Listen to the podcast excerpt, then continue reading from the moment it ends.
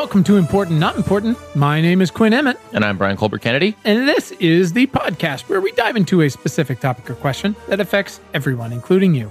Everybody on the planet right now or in the next 10 years or so. If it can kill us or turn us into CRISPR robots, uh, we are in. Our guests are scientists, doctors, engineers, politicians, astronauts, even a reverend. Uh, we work together towards action steps our listeners can take with their voice, their vote, and their dollar.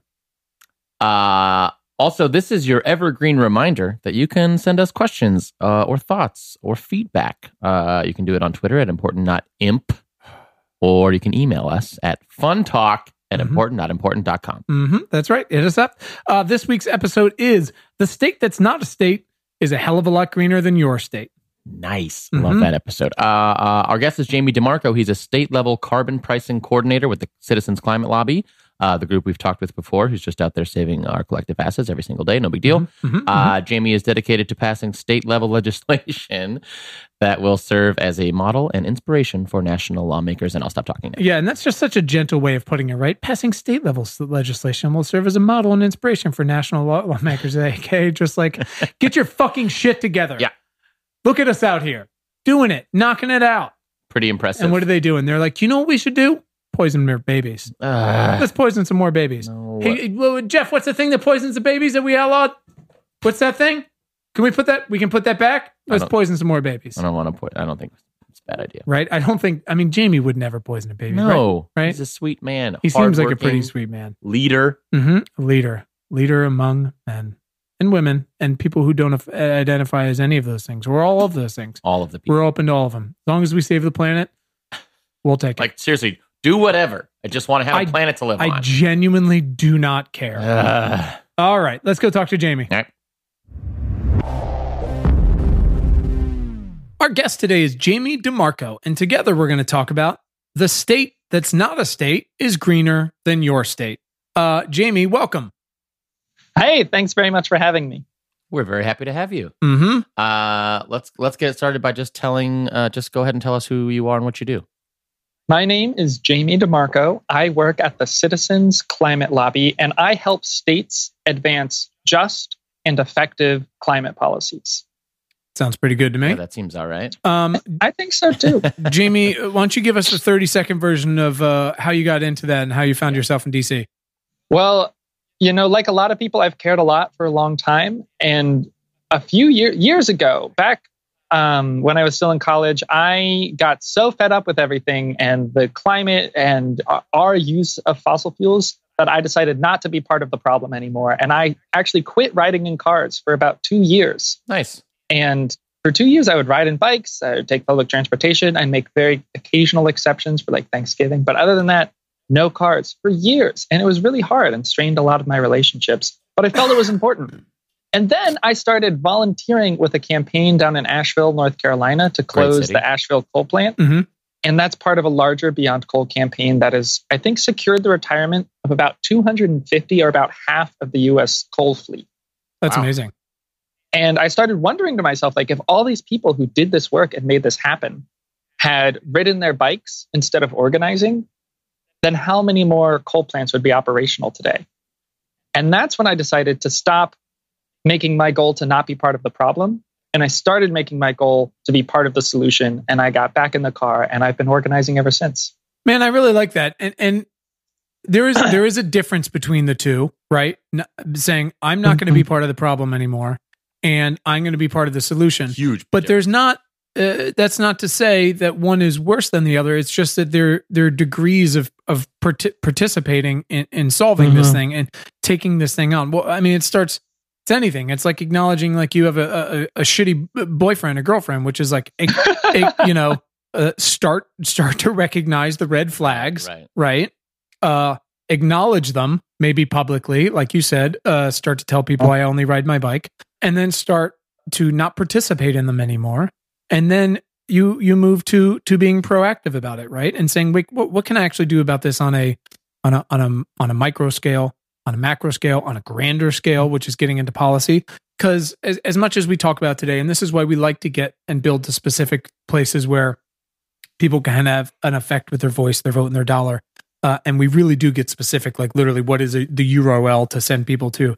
it, it's really hard for people to, again, like we were saying offline, listen to a podcast about climate change or about uh, clean energy or about antibiotics and, and for them to listen and go like, great, but what the fuck do I do about that? Because it, it's Mhm. as as many people as have gotten engaged, maybe for the first time in their life in the past couple of years, cough cough, white people. Um, it, it, it it it's hard. It's a leap, right? And just Right. like saying, "Oh, I'm going to become a, I'm going to become someone who meditates." uh, Everybody knows uh, uh, the the the bad way to build a habit is not to say, "I'm going to start by meditating 45 minutes today. No, you're fucking not. Right. No one does that. Y- You start by meditating one minute a day, and and start Mhm. to do those things. And so I, I I really like how you dialed into and, and talked about you know oh I started this way, and then I built to that.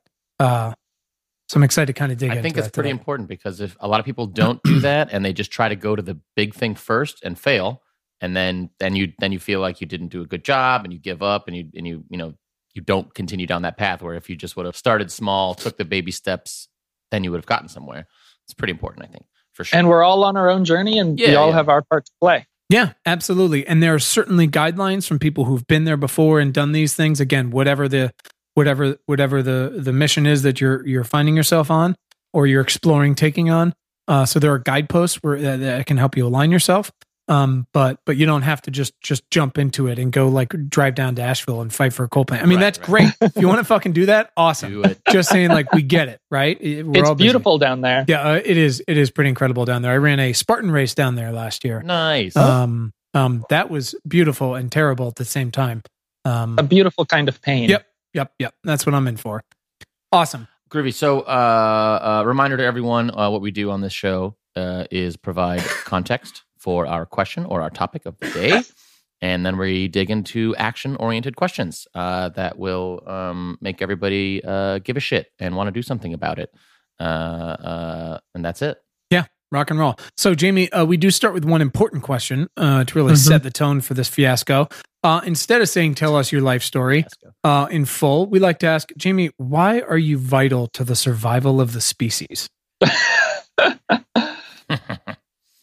Well, I, I Be think bold the here. truth Be bold here. the truth is this you're not going to like this boldless answer but Uh-oh. i am not i think i could be hit by a bus tomorrow and it wouldn't change the course of the, the climate movement and i think that's beautiful i mean i think our movement is beautiful because it is distributed we are leader full we're not relying on any one person anywhere any one person to tell us what to do it, we're trying to move from a grid where we have big coal plants big gas plants that are mm-hmm. creating a lot of electricity and giving that to everybody else to sort of like point and distribute to a grid where we have thousands, thousands, like a starscape of solar panels and windmills scattered all across the country, and people are empowering each other. And I think that's sort of a metaphor for the way our movements are going from a, a leader who everyone knows who sort of gives power to everyone else to a movement where there's a web of people empowering each other. I love the way you just compared yourself to his decentralized, uh, so like like Brooklyn community uh, shared solar setup. Um, and I think it's fucking awesome, man. Yeah, I- nerdy and poetic. But like you said, uh, you know, it's uh, if you go down, which again, no one here is hoping that Jamie goes down. Please don't get hit by a bus. But uh, but like you know, if uh, in Virginia, if the Surry nuclear plant goes down, like a bunch of shit goes bad, right? But it but if uh, one solar panel goes down, then um then then if it's if it's built well, then then people still have some power. That's the goal. It's about resiliency. I like that. I like that a lot. Um, all right, so uh, let's set up some context for today's chat. Let's so, do it. um, uh, uh, again, you you expressed the the desire to get wonky, so this is going to hopefully set that up a little bit. Uh, Brian is our anti-wonk, um, and so Brian, stop and ask, stop and ask questions. Don't, I just don't think we've used anti-wonk before, but I like it. yeah, well, that might that might become a new T-shirt. All right, so here's the deal, folks. Renewable Portfolio Standards (RPS) Renewable portfolios. Okay. hmm Okay. The portfolio of how a state creates its energy, right? Mhm. Uh, require utilities to ensure that a percentage or a specified amount, like a raw amount, of the electricity that they sell comes from renewable resources.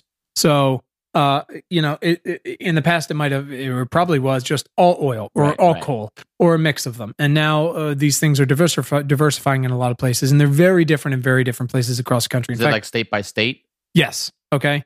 Um, so it's state by state. Uh, there's a few m- main grids in the country, and then there's places like Texas that has their own, right? Okay. So, but there's all these different uh, states and all these different things. So, th- so these things are decided on the state level. Uh, roughly half of the growth in U.S. renewable energy generation since like 2000 can be attributed to state renewable energy requirements. Hmm. Right, the momentum is building on these things uh, as it became uh, as it started with sort of this is a cool thing to do. We should be a leader here. To oh fuck, we should we need Have to do this, this, right? So uh, I I believe this is accurate. Uh, Twenty nine states, uh, Washington D.C. and three territories have adopted uh, some version of an RPS, while eight states and one ter- territory have set uh, renewable energy goals. Uh, I'm not totally sure the difference, Yeah. uh, but we'll get into that here.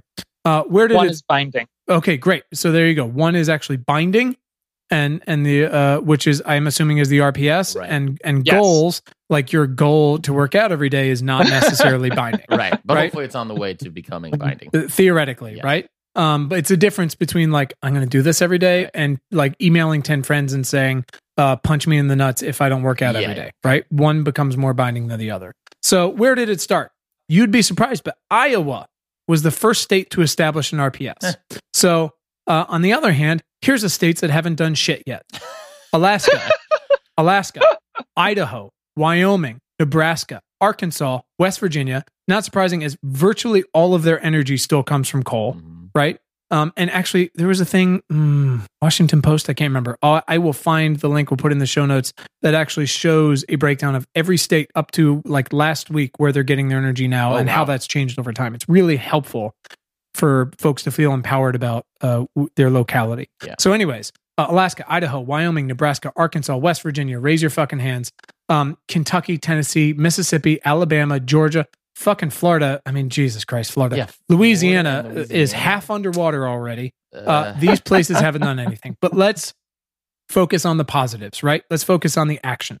The states of Hawaii and California have the most aggressive RPS requirement of 100% renewable by 2045, right? Boom. 100%. That is a standard to rise to. So, to be clear, most of these are not going to be 100% by some date in the near future. They're they're setting they're, they're, these RPS things are all over the place. A lot of them are 20% or 25% Right, by okay. 2032, Right. et cetera, et cetera. But the key is because of the momentum and because of the way the market is going, we're going to blow past those fucking things, right? It's like uh, three years ago, everybody said EVs were going to take forever to adopt, and, and we're just uh, blowing Yeah, these things out of the water, yeah, yeah. right? The article, I see a Tesla every day. Right. The article the article in Wired this week was like, holy shit, we need so many more electric chargers than we thought we needed. Right, And we right. need them set. So we're gonna blow, blow by those and we're gonna get into why. So uh, let's dial into our, our focus uh, this week, which is the state that's not a state. Remember, states of Hawaii and California have the most aggressive goals, is greener than your state. So Jamie, tell us why and how DC is actually different. Tell me what you did. what did you do? So I swear it's a good thing. DC now has the most ambitious climate legislation anywhere in the country. So DC is re- just passed a law. The mayor just signed it uh, in January of 2019 into law that requires the district to source 100% of its electricity from renewable sources by 2032. Right. Which you So- might so that's- 13 fucking years early. yeah, yeah. Wow. Um, yeah, we know we have all the technology we need to power our society from 100% renewables. We just lack the political will to get there. Um, and so in DC, we've made the political will. Yeah. So uh, I also just want to clarify for everybody because I was being really not subtle about it. DC is not a state Right. for all the people who Sorry, still can't that was name all our states. Sorry. No, no, no. For a lot of people, it's not a fucking clear. Yeah, yeah. And and by the way, for half the people, it's clear. They go, okay, cool, and you go, great. So what what is it? And people are like, well, I don't fucking know. Like, what does D, what does D, the DC party even stand for? Right. Well, the point is, it's uh, we can have an entirely other conversation about this, but it's what seven hundred thousand people, something like that, that do not have representation in Congress, right? Oh, right. Which is right, insane. Yeah. Uh, so, More people than Vermont. Yep, it's it's a nightmare, and we need to fix that in the next six eight years. Puerto Rico and DC. So the point is, the state that is not a state is more aggressive than all the rest. So it. great work, everybody. So Jamie, if we can back up a little bit, and I know your your bill is pretty unique as well because it's actually going after transportation as well, but not in the way folks would expect. Uh, tell us, uh, I guess, give us the past, let's say, five years of building up to this, and and then how this thing went through because I believe it passed unanimously as well, which is also a shocker. It, Um, it did pass unanimous. So uh, we also it it really helps for people to understand how this blueprint was put together. So can you talk us through that a little bit?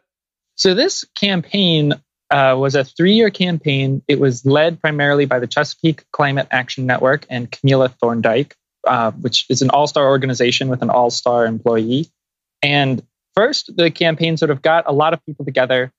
And the, the, the two takeaways from the DC campaign are one, the first thing you do is build a strong, broad, powerful coalition. And the second thing you do is you never give up. And if you follow those two steps, you can take what nobody has ever done anywhere and make it the law of the land. That's a And- pretty baller speech. We could just stop right there. Yeah, that was how many minutes in are we? We need to take Yep, a we'll note. stop. Fifteen minutes. yeah, That was everyone can Yeah. get time back. So tell us what that means in practice. So, first we had to build our own coalition, and we ended up getting about 100 organizations in DC to sort of agree to work on this campaign. And these are not just typical environmental groups like the Sierra Club, it also included um, like uh, social organizations, low income advocates, I think healthcare advocates for the homeless, um, and Ben's Chili Bowl, sort of non conventional allies, faith leaders. We're all in this coalition and working like a well oiled machine. And once you have your side in line, something happened on this campaign that I've never seen happen anywhere else.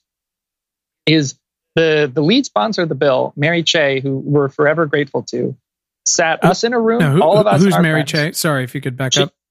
Sorry, Mary Cheh is a council member on the DC Council. Great. So she introduced this bill. She's the lead sponsor. But she said, before I introduce it, you got to do this one thing. You need to sit in a room with all of your friends, but then also everyone who's not your friend. You have to sit in the room with Washington Gas, with the utilities, with the parking garage people, with the hospitals, with the universities, with the um, a consortium of business owners and property owners, all the people who disagree with you, and come to consensus about what the bill is going to be. And when was that? That the first of those meetings, I think, was in March of 2018. Okay. And we met for two hours on a Friday. We had like blocked out two hours, so we have a lot of time to talk. And we met for two hours and got nowhere. People pointed fingers. right. You know, peop we weren't coming to the table in good faith. Everybody had their own institutional priorities. Does that include So you guys? I, I, our institutional priority was to reduce climate change. But save, save the world. no big deal. um, yeah, but but we came back the next week. We met for another two hours and got almost nowhere. And then we came back the next week, met for another two hours, and we took a baby step. And we kept coming back. Actually, I think it was about three months where we met every Friday for two hours, locked in a room, arguing, pointing fingers, and sometimes agreeing. Um, and what came out of that is a bill that passed the council unanimously and I think is the strongest, best legislation we could have passed in DC. And when I talked to the lead lobbyist from Washington Gas, he says he thinks it's the best possible outcome. So we really did end up coming to consensus through a lot, a lot of dialogue. yeah. Never stopping, never giving up, like you said. Yeah. Uh, so you you got to a place where you were unanimous, which is not a word that's bandied about in, in anywhere, much less Washington Yeah. D.C. very often. And and and and again, that's just on a federal level. I mean, I, I understand. I'm from Virginia. D, you know, D.C. City, city, quote unquote city politics are are complicated and ugly for a lot of reasons. Um, what are some of the obstacles you ran into in getting to unanimous? What, like specifically, you talk about all these players in the game. a huge obstacle is is building trust. I mean, so I'm I'm Quaker, and it's really important to me to see that there is that of God in every person, even the the lead lobbyist for a fossil fuel company, like that person, Even that guy? even Are you that sure? person. You, Are you? I have faith. There's not there's not always evidence. you are a good man. but I do have faith. That is a leap Um, of faith. um, and I, I truly believe, and this is born by my experience both in DC and in Congress, that if you sit down and engage in respectful dialogue and hear people's concerns and address those concerns, then you can do things that you wouldn't be able to do if you dismissed them out of hand. If you said, "Oh, we're never going to find anything we agree on with that person," mm-hmm. and that's that is the beauty of the Citizens Climate Lobby. The Citizens Climate Lobby um, is dedicated to civil dialogue, which I think we lack a lot right now. I think a lot of uh, what's happening in America is a social media bubby, bubble on one side, reinforcing its own beliefs, and a social media bubble on the other, enforcing its why, own beliefs. Why do you feel that way? That's weird. I know. I, it's amazing. It's um, that anyone could that the, we are where we are, but I I really think that if you it takes courage and it's not comfortable. And it feels a lot better to talk to the people who agree with you because they're going to say, "Yeah, you're absolutely right." And we love that. We all, who doesn't love that? But if the beautiful thing about government is that it's the one place where we have to sit down, regardless of who you follow on Twitter, and have dialogue. That's impressive. Uh, it is impressive. DC is a complicated place. I know there's a lot of there's a lot of players there, so that's interesting. So, what do you feel like were your first breakthroughs, going from everybody pointing fingers in the first meeting to getting to unanimous? So the initial bill that we were we were advocating for was a price on carbon, mm. and that was sort of the primary aspect of the bill. What ultimately passed had a, a, price on carbon as a component, but it was smaller. It wasn't the lead component of the bill. Mm. And a price on carbon is really, I feel convinced of this, is the most effective way to reduce emissions rapidly. Just like 90 plus percent of scientists agree, based on the evidence, that humans are causing climate change. Very similarly, 90 plus percent of economists agree, based on the evidence, that pricing carbon is the most effective way to reduce emissions. So, if we're talking about being evidence based and being informed by the experts, um, it's important that we include a price on carbon in our solution to climate change. Mm-hmm. To give you, sorry, go ahead. No, no, no. I'm just listening to your soothing voice uh, telling us about how this all worked out. Please. Carbon pricing, carbon pricing. um, I'm, I'm going to get back to DC, but uh, while I'm on this, when you get me excited about carbon pricing, I just keep talking. No, man, I can get into it. Let's do uh, it. Oh, yeah, we're excited about that. Um, so, recently introduced into Congress was the Energy Innovation and Carbon Dividend Act. And this is a policy that would make polluters pay a fee for every ton of pollution they emit, uh, known as a price on carbon or a carbon tax. Right. And it takes that the money generated and gives it back to everyone in America. So you you, Quinn, would get a monthly deposit in your bank account um, paid for by polluters. Uh, and that that is one of the sticking points that, that has come around in all the different versions of this, right? All these, uh, all the economists, uh, past and present, most of them say, look, we, we got to have some sort of fee. We've moved away from calling it a tax because everybody fucking hates taxes. We're calling it a fee. Smart. The question, the, some of the reasons it's failed, besides insane lobbying by all these uh, industries, uh, is that the question has been great. We agree on it. However, we don't agree where the money's going to go. Now we've settled on look. It's just got. It's just got to be a fucking check back to the people, right? It's got to be the most palatable thing possible to these mm-hmm. people.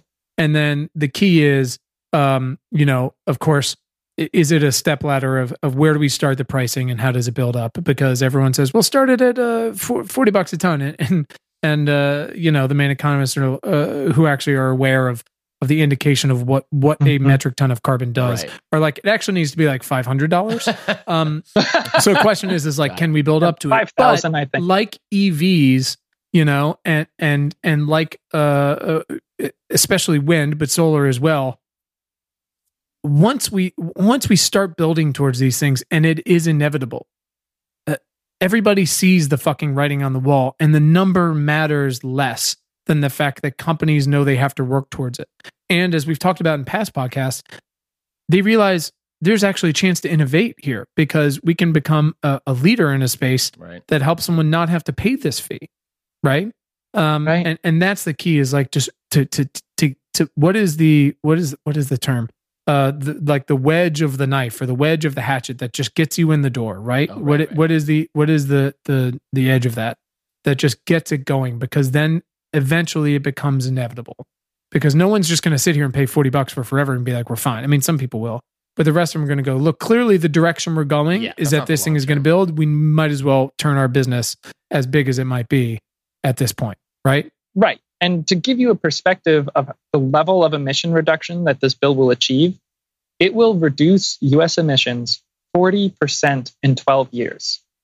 And to give you scale of what 40% of US emission means, if we transitioned our entire electric grid to renewable energy, we weren't burning any more coal or gas to power our electricity, that would reduce US emissions by 28%. This will reduce emissions 40% in 12 years. I mean, it's a it's a lot. It, that's because it is a lot. Got and it. I haven't even told you the, the most unbelievable part of this bill yet. Wait, Are you going to ask w- what it is? Sir, what is the most unbelievable part of this bill? I'm, I have to know. This bill, the Energy Innovation and Carbon Dividend Act, has Republican and Democratic support. Oh wow. What is what is what does that mean? that means that, How does uh, when it was how in- does that work? when it was introduced in the 2018 Congress, it had three Republican original co-sponsors. Well, did you kidnap them? no, I'm telling you, there's that of God in everyone. Um, God, you're a better person. but than but me. in all seriousness, the, the Citizens Climate Lobby has a long history of doing the impossible.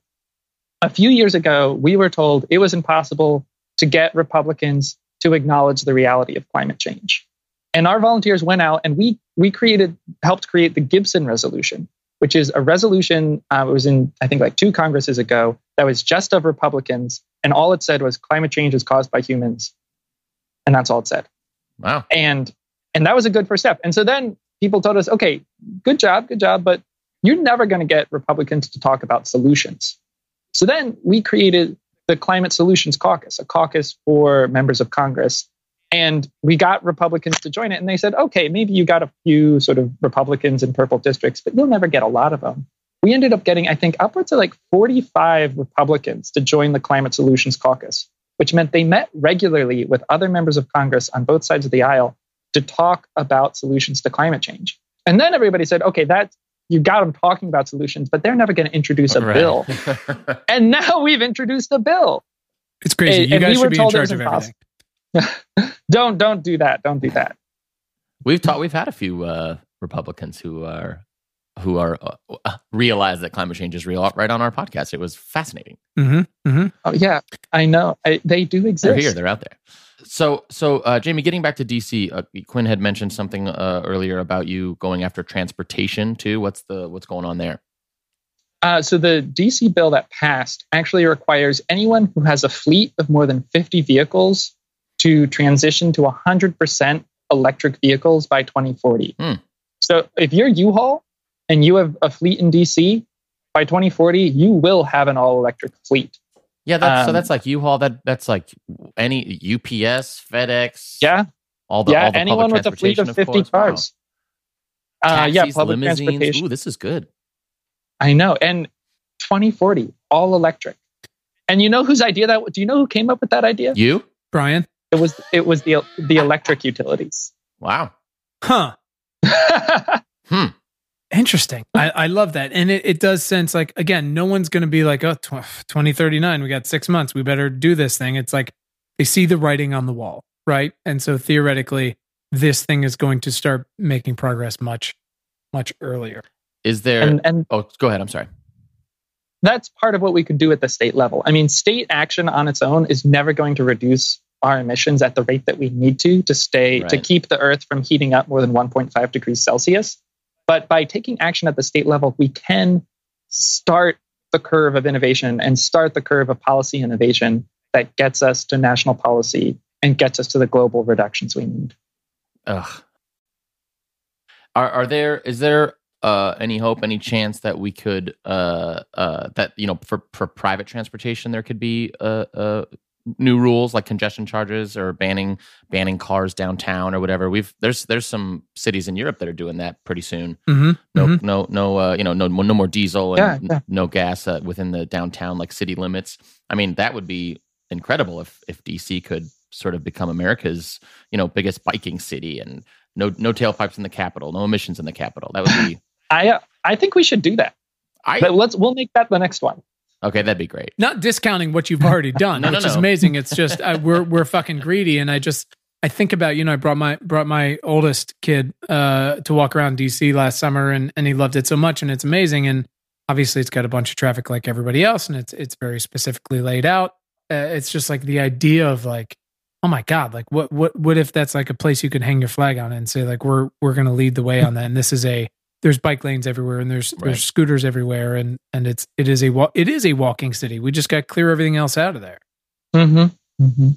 Oh, that'd be cool. Yeah, but if you could just do that next, that'd be great. Yeah, that would be great. Thank you. So much. So, what do you feel like were the? So, we talked about the obstacles. We talked about getting everybody to UMass. What we we always want to paint a blueprint for so that people can look at this in the context of their, of their own municipality, whether that's a, a, big place or a small. Sure. Uh, what, what do you feel like were the biggest lessons you learned about how to efficiently move this along? Not like, hey, this is how we got to unanimous. It's like, wh- what did we have to learn along the way about dealing with a situation like this with so many invested people? Well, I, I I started talking about this earlier, and I got distracted by how much I love carbon pricing. Yeah, please. But the, the, the real the bill was originally a carbon pricing bill, and that was the co- the core of it. And the other side sort of knew that if we enacted a carbon price, that would set a national precedent. That would it's kind of a revolutionary act to put a price on carbon. You really have to transform your business model once you've done that. Yeah. And so they they sort of knew how effective it would be, and were pushing back. And we were sort of at loggerheads for the lo- like we meet at these Friday meetings, and for the longest time, all we could talk about was I think a carbon price is good, I think a carbon price is bad, and then we'd come back next week and have the same conversation. and then what ended up happening is is we basically gave up on the carbon pricing, which was tragic for me. I I like stayed up nights wondering whether we should still support this bill. And I think one lesson if, if you're ever going if you're ever in a situation where you need to reach consensus you're going to have to give something up and you're going to have to find something that's important to you and that'll make you cry if it goes away and you might have to wave to it and Yeah. say goodbye um, but that ultimately was the breakthrough that allowed everyone around that room to come to consensus on the strongest climate legislation in the country Wow. That's pretty awesome.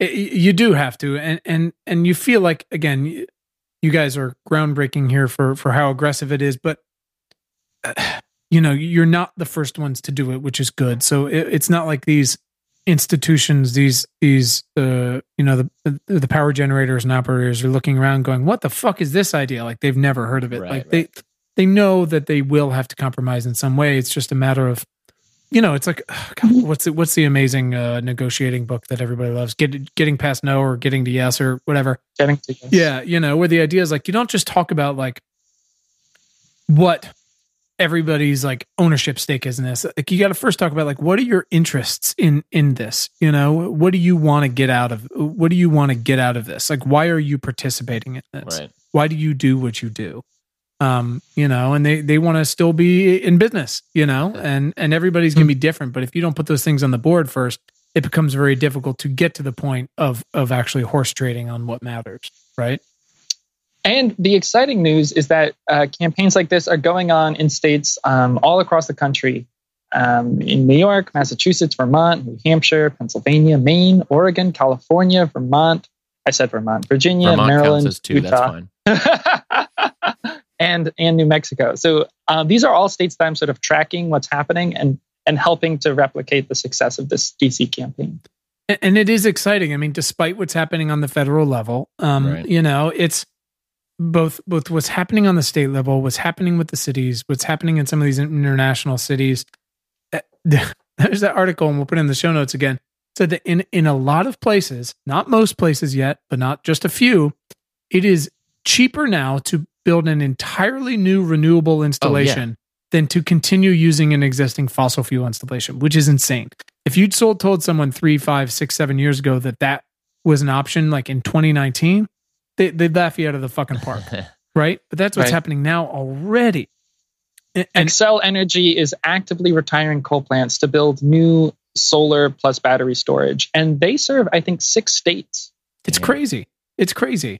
Um, but they, but it has become like, oh, like if we want to be greeny weenie, we should we we should consider that to like, oh, we have to do that, Right. or we're going out of business.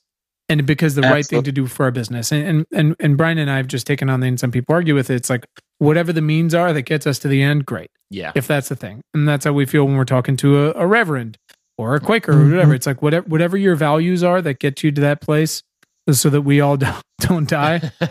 Fantastic. That's great. Yeah. Um, but it is I don't want to die. Yeah, it it does feel like uh, uh, Raiders of the Lost Ark, though, right? That that fucking ball is just rolling, And- which was and- just on. I, ju- I literally just watched that scene. It's it was very real. yeah, it, it it's very real, Wow. Um, uh, all I right. hope we have Oh. the same ending as Indiana Jones had. right? Yeah, that'd be cool. Yeah, Ah, God.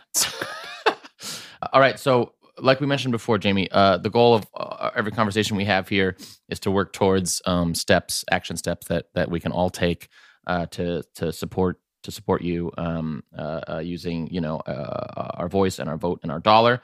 So uh, let's do that. How do we and our and our listeners support uh, your endeavors with first their voice? and and and and knowing that you've already, I mean, DC's done, great, you did that. So so not necessarily the fight there, but Right. Wherever maybe it's twofold. It's it's supporting uh, Citizens Climate Lobby, but also using this as a blueprint to to raise a ruckus in their own municipality. So again, let's start with their with their voice. So, Citizens Climate Lobby has volunteers in every single congressional district. So, wherever you are in the country, there is almost certainly an active chapter that meets once a month of the Citizens Climate Lobby in your in your district, in your congressional district. And. The most effective voice of use of your voice. There was actually a study of con- members of Congress and it sort of was asking staff the survey was actually of, of staff of member of congress and it asked what is the most what is the thing that is most likely to change your member of congress's mind on an issue Mm-hmm. a member of congress believes one thing what is the number one thing that moves them to believe something different and the answer by far and large across the board was an in-person meeting with constituents Hmm. Uh, so you actually right now could send an email to your member of Congress and set up a meeting with their staff. And you like you don't have to have any qualifications, you don't need security clearance. You could go in and meet with the office of your member of Congress in the next month if you want, if you took the initiative to set that up. Right. And we believe that by having those dialogues and having constituents talk to members of Congress, not corporate lobbyists, not paid people, but people who are there because they care, that shifts the national dialogue. And that's what has made us successful in taking the impossible and making it possible. Damn. Um. Uh. So. uh, So I didn't know that that was a thing. Uh. So if I yeah, did, you know, yeah, you if- just send an email. Yeah. if I did that, you know, once I'm in there, uh, and I get this meeting, what are the, you know, what questions do I need to be asking? The the actionable, big You actionable. you can ask whatever. So first of all, the way to think of it, a member of Congress works for you. right. Um, you would never hire someone and then say, "I'll check in on how you're doing two years from now." right. um, you you hire someone and you have regular check-ins and i encourage you to have a regular check-in with your employee in congress Right. um, to, to make sure they're doing what you want them to do but you if you go to citizensclimatelobby.org you can plug in with the chapter they meet every month on a saturday um, and you can sort of they will give you the training that you could use to make that meeting the most effective Yeah, that that'd be great because that would be a, you know, as good as that is, uh, to know that I can do that.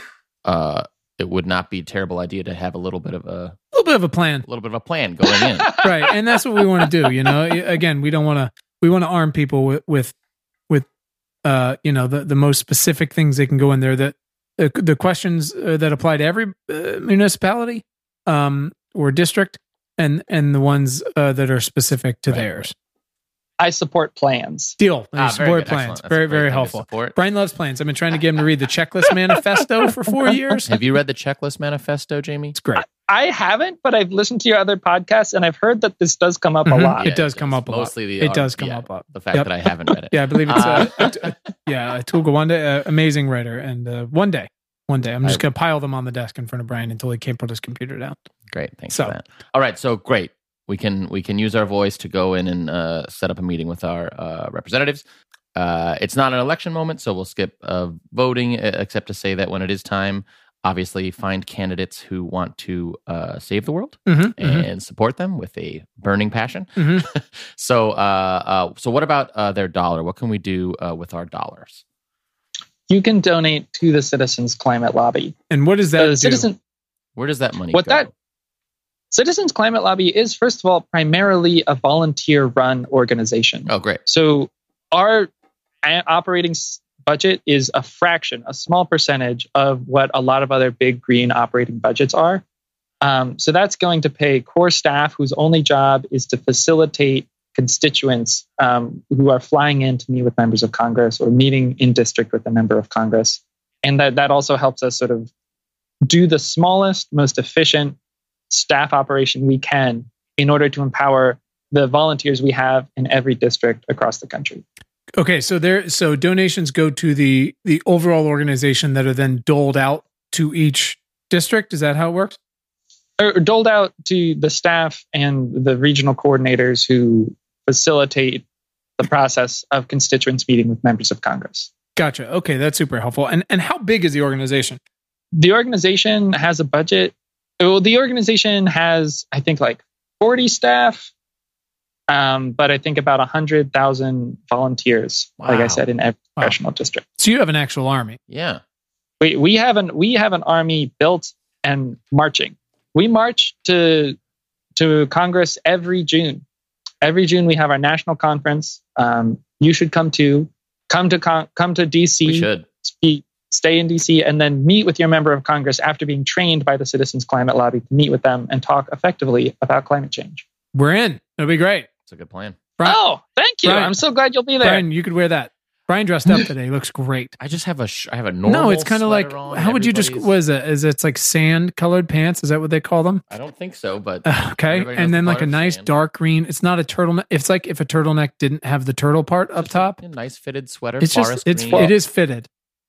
Well, I speak for the listeners in saying that I can't see you, so I hope that you will come to DC in June with the Citizens Climate Lobby, and I hope all the listeners do, and then we can all see. I wouldn't actually. Now I back that up. I wouldn't wear that because if you've ever been to DC in the summer, that's oh, not yeah, what we're looking for. You I have been to DC. you'd be soaked through as if as if you'd taken at least at least two showers, fully clothed showers. Yeah, but it DC really is, is beautiful and warm in the summer. Yep, yep, yep. Sweat yourself clean. Yep. Uh, um, all right. Wow, this has been incredible. Um, uh, we are so happy that you that you came and, and chatted with us today, Jamie. Hope, hope we hope you are too. I've, I've really enjoyed it. Okay. you two are fun to talk to. Mm, Ditto. Yeah. You should uh, you should be here in person. It's a different story. Yeah, it's a different story. No, no, no, no. Yeah.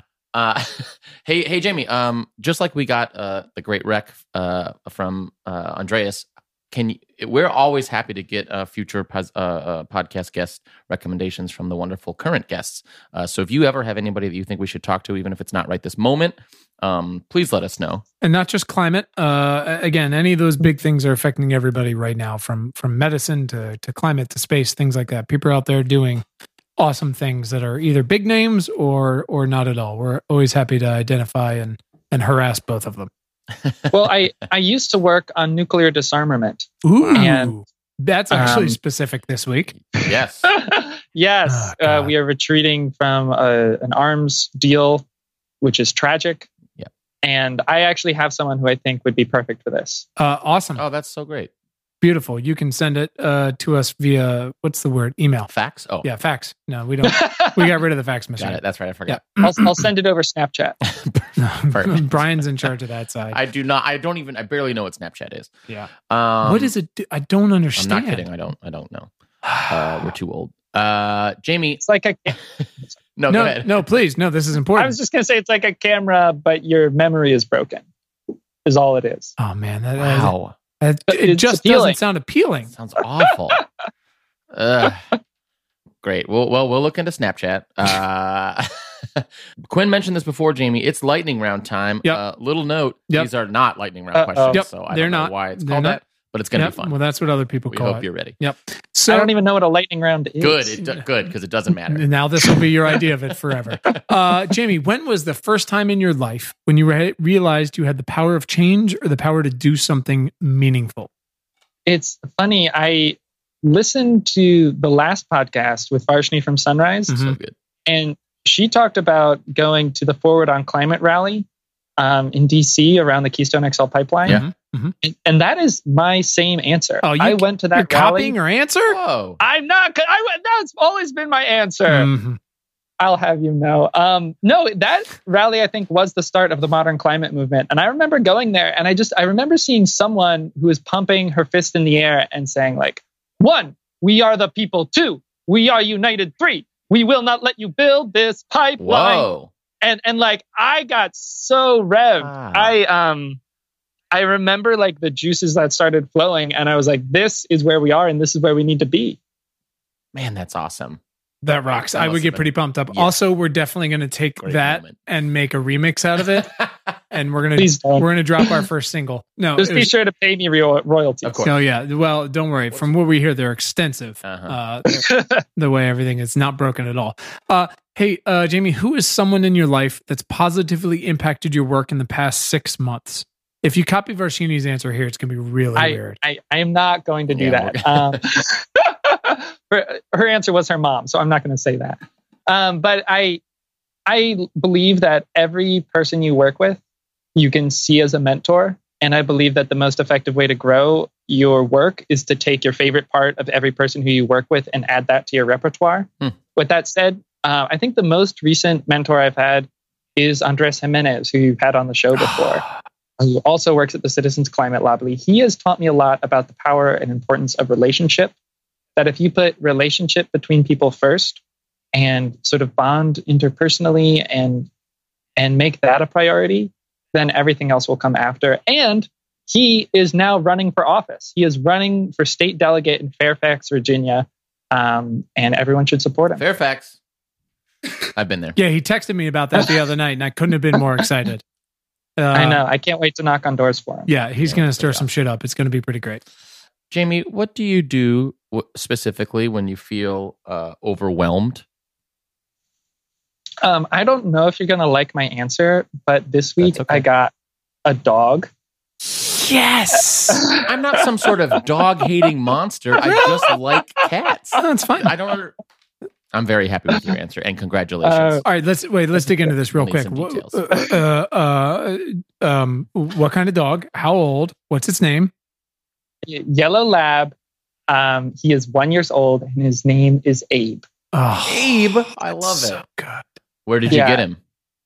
Uh, my former housemate's dad could no longer take care of him, uh, so I picked him up. Now he lives with me and my housemates, and he really likes to fall asleep with some part of your body, like under his neck. Oh, This is they really just- wonderful news. Right. Versus a cat who would fall asleep with some part of his body under his neck so that it could be closer to you so it could kill you. I could send you so, so many photos of my adorable cat cuddling with me and just being amazing and not trying to murder me. No, no, no, but it's plotting the whole time. Yeah, It's I told you, if cats were 200 pounds, we'd all be dead.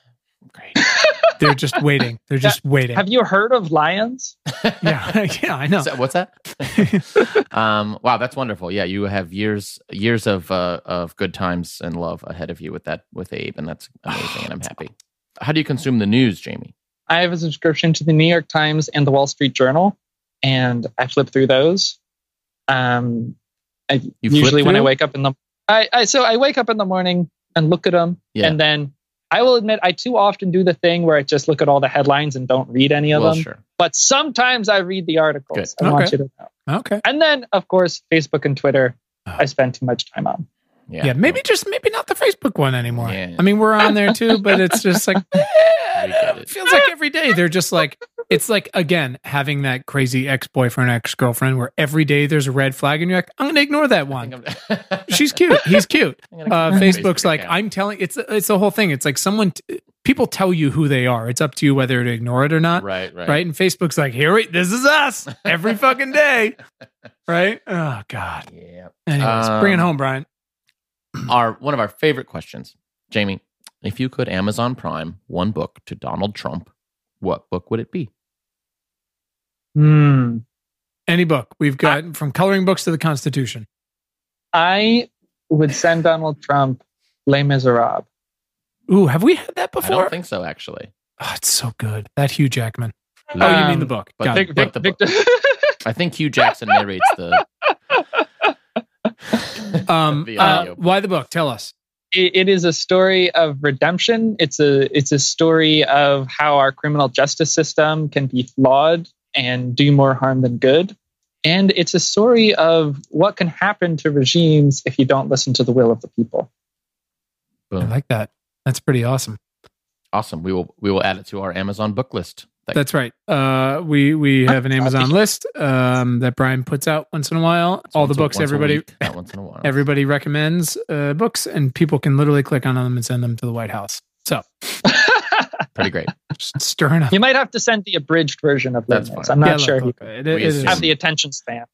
Well, I don't know why you would think that. Uh, all right, Jamie. Last one. Where can our listeners follow you on the internet? Uh, my Twitter is at Jamie DeMarco one, J A M I E D E M A R C O one. All right. Um, that's that's the place to follow me. okay. And what about uh, the the climate lobby? You can follow Citizens Climate Lobby at at Citizens Climate. That's their Twitter. Awesome. Awesome. And what's their uh, web page so that people can go there and send them their hard earned cash?